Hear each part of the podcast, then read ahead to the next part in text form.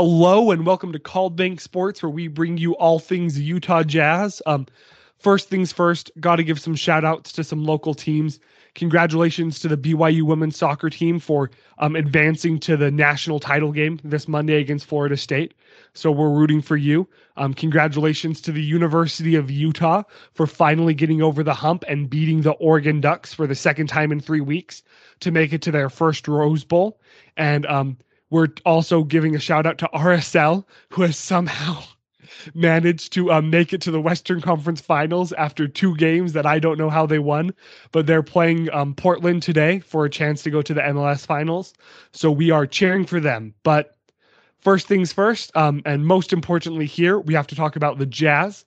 Last night, they were able to beat the Boston Celtics by shooting an absolutely just insane amount of threes. I believe it ended up being that they were 27 of 52 from behind the arc, for over 50% from three, and also making the most threes against the Boston Celtics in the history of the Boston Celtics.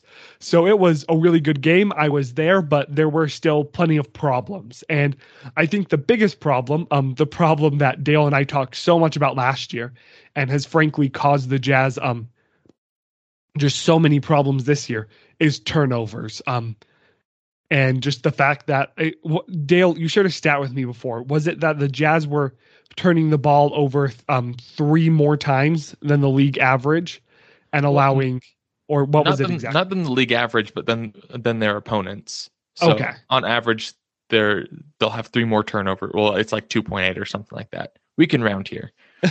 Yes, we'll round. We'll make it sound as bad as we can. Okay, so it was 2.8 or three more turnovers than their opponents and allowing four more shots than their opponents. And a lot of that, I mean, obviously has to do with the turnovers. Like, those numbers are pretty close. And turning the ball over leads directly to shots for the opponent, as well as allowing offensive rebounds. And last night, the Jazz were able to out-offensive rebound the Celtics. But the Jazz had a total of, 20 turnovers to six turnovers for the Celtics. The Jazz gave up 31 points on turnovers to 10 points for the Celtics. So that's why it was a close game last night. It was turnovers. Boston went 22 of 22 from the free throw line, which is quite impressive. But had the Jazz turned the ball over significantly less, Boston doesn't get 10 more field goals than the Jazz and really isn't able to get back into the game after the Jazz dominated the first quarter. So that's, while last night the Jazz thankfully were able to get offensive boards, from a turnover perspective, last night is kind of the worst case scenario for the Jazz with the best outcome. They were still able to pull off the win, but they need to get these turnovers under control if they want to have any chance at making it to the finals. Yeah, because if you look at it, the Jazz, like, it's weird that they're the second highest in point differential in the league, and it's weird that they're giving up four more shots than, like, their opponent gets to shoot four more times, and they're still second highest in the league. I don't know if this is just the Jazz defense, like, even though they're turning the ball over, they're forcing their opponents to have a low field goal percentage, or if it's just the Jazz are on fire on offense.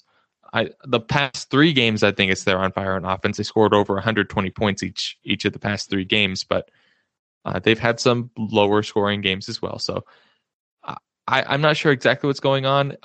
There's like some stats that make the Jazz look like they're one of the best teams in the league. There are some stats that, if you were to give me just a couple stats isolated, I would guess that they, like, at best, they'd be a French playoff team. So I think, like, polar opposites kind of there might be one of the reasons why, even though the Jazz as a team are probably top 2-3 teams in the league, but they're not winning as many games as their talent really could. Yeah.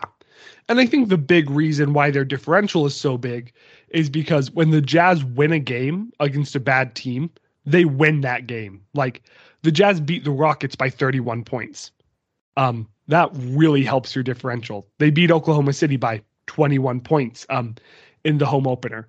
And then when they lose, they typically have a really bad game, but it's still a close game.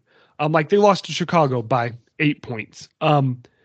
Their biggest loss is to Indiana by 11, and there were the ejections in that game, and so that game's kind of an outlier. And well, frankly, in both games against the Heat, the Jazz got blown out and were just able to mount a fourth quarter comeback to, you know, help their differential look a lot better while not really impacting the game at all.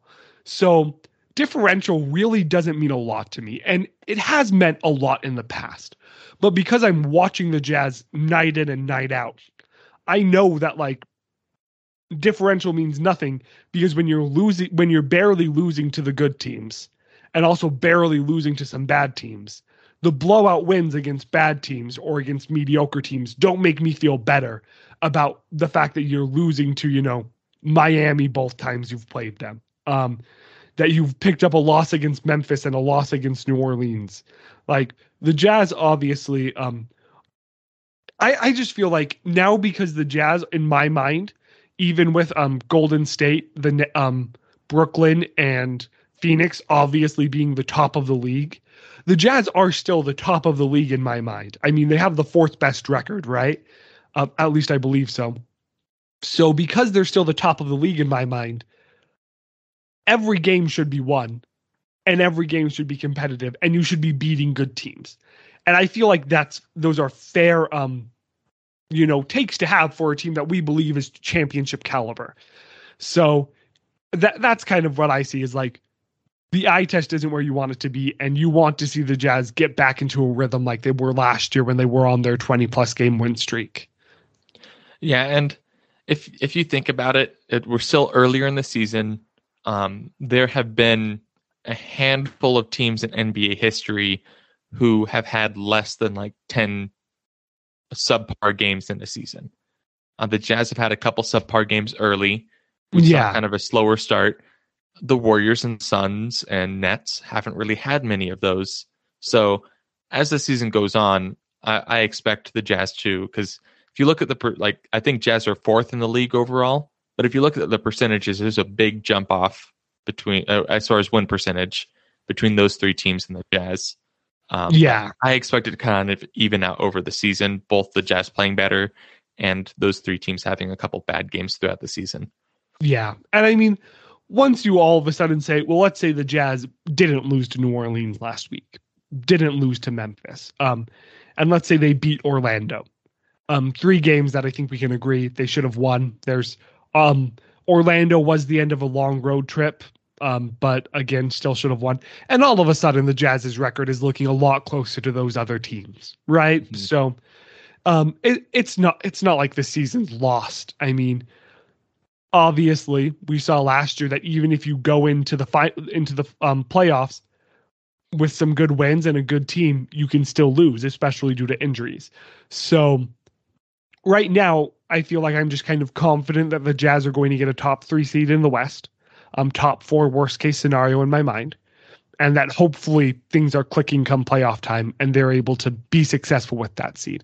It's obviously not ideal, but you know, you got to do what you got to do. Yeah. And this probably doesn't show, this isn't going to display how good the Jazz are, but it's probably going to show our confidence in the Jazz. But around this point in the season, last season, we were talking about, did the Jazz need to make some trades? Is it time to trade Joe Ingles? Is Rudy Gobert, like, can we get a great return for Rudy Gobert potentially? Is Bogdanovich, is there a market for him? Can we get maybe a more athletic 3-and-D kind of player who can help us more out on the on-ball defensive end? And I don't think like that hasn't even crossed our minds. I think we like our roster, obviously. Like, If a good trade comes up, if we can upgrade a player, I'm not against it, but I think the Jazz have a great roster. I think we have the talent to go as far as the Jazz want to go, which is we'll go win an NBA title. It's just, I think there's some players that maybe aren't playing to their potential that maybe need to step up.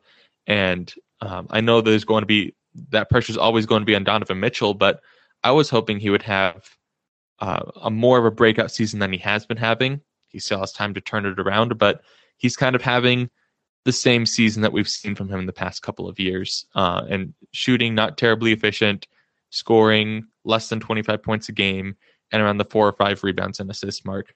I would like him to take a bigger step up and take control of games more often. Right now, he's playing a very team game, which is great, but it's not like when it comes to those moments, you need to have a guy who's ready to turn it on at any point. And Donovan Mitchell's supposed to be that guy, but I'm not seeing that from him every game. Yeah, and I think the biggest thing, since you mentioned that he's averaging under 24 points a game, which is actually, dang, I didn't expect that. He's actually averaging the 14th highest points in the NBA. That just feels really low to be that high. But the biggest thing that stands out to me when I'm looking at it is looking at his three-point shooting in games. So, I mean, against the Celtics, he was 6 of 14 for over 40%, and he scored 34 points. Awesome. Against Portland, he was 3 of 8 for 38%, 30 points. New Orleans in the second game, he was 3 of 6, 21 points.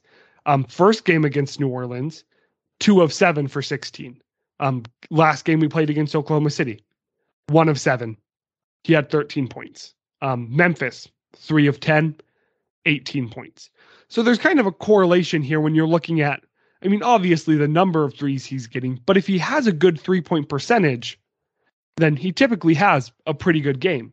And when you have games like Oklahoma City, where he shot less than 15% from three, Memphis, where he shot 30%, Toronto, where he shot less than 29%, like that's really what's hurting him overall, since his three-point percentage for the season right now is 33%, right? So you move that up to 36. Fine. Yeah. Fine. Like, that's bottom of the league. But if you move that up to 36, all of a sudden he's averaging probably about 25 points a game or over 24. You move that up to 40, he's averaging 26. So I think that's kind of what we're waiting on Donovan, is for him to consistently be making, I think I want to say 37% of his threes a game. And he's going to have bad games, obviously. But if he's able to get to that point where he's making 37% of his threes every game, the Jazz, I'm going to feel a lot more confident about where the Jazz are at.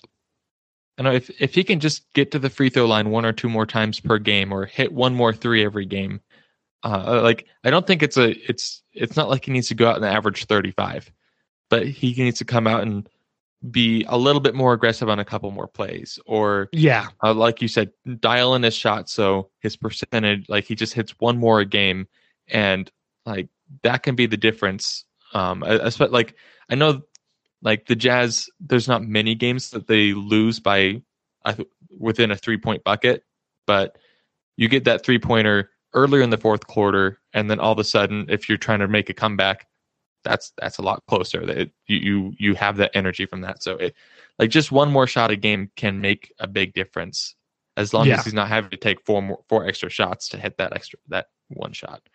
And he'll get there. I'm confident that he'll get his percentage back up, and that's going to help the Jazz overall. And as a team, I mean, I don't have the stats pulled up, but their three-point percentage in each game has been greatly increasing. And if they're able to continue on that upward trajectory, right now they're shooting 36.6% a game, which is a lot better than earlier in the season when the team average was 30% per game. So once the Jazz get back up to, 38, 39% a game, I feel like they're going to take that next step and start looking like Golden State and Oklahoma. Almost said Oklahoma City. Golden State and Phoenix have been looking this year. Phoenix has looked just a tiny bit better than Oklahoma City. Not by much. Not by much. I mean, Oklahoma City can beat the Lakers. I don't think the Suns beat the Lakers this year. So, I mean, that's basically what we gauge how good a team is. That's how we gauge how good a team is, right? If they can beat the Lakers? Not anymore. Not anymore. Yeah, I agree with, like, we know the Jazz have what it takes. They hit 27 threes against the Celtics last night. That's huge. They have that ability as a team. It's just they don't always bring that as a team. And so it's like the interesting thing is with their three-pointers are the reasons they're winning games. Like they have a better field goal. Like if you go back to that differential of they're letting the other teams take more shots. Yeah. It's like most of that comes down to the Jazz are just hitting more threes than the other team, which you don't need to take as many shots if you're hitting as many threes. But you see those games that they lose, a lot of them, their three-pointers aren't going in. And so come playoff time, if we can get closer to even on turnovers, kind of balance that out a little bit more, fix that ball control issue that I think that's a lot of what it is. It's not great decisions on passes. Then that makes a huge deal come playoff time, because then if your three-point shooting is down and it's Game 6 and you're trying to close out a series, you can still be confident that you're going to take at least the same number of shots. And I think the Jazz, when they're in that situation, they'll win almost every single game, because right now they're winning taking 8 to 12 points less in field goal attempts per game, potentially. Yeah, no, it's going to be big, and they definitely have a lot of things to work on, and I'm very intrigued for the rest of December. There is not a game that I don't think the Jazz can win for the rest of December. Now, obviously, I don't think they're going to go undefeated for the rest of December, and the very first game of January on literally New Year's Day is Golden State, so that's going to be an entertaining game, but the Jazz are very capable of winning the games put before them this month. And frankly, I'm intrigued to see how Golden State and how the Suns continue to play. So it's an exciting time to be a Jazz fan. And there's a lot of games left. I think there's about 60 games left in the year. So it's a while till playoffs. But thank you guys so much for tuning in. Please comment where you think the Jazz are going, if you think the Jazz are going to be able to pass Golden State and Phoenix, or if they're going to end up with the third seed this year. Please follow wherever you're at. Comment something else if that's what you want to do. And thanks again, and go Jazz.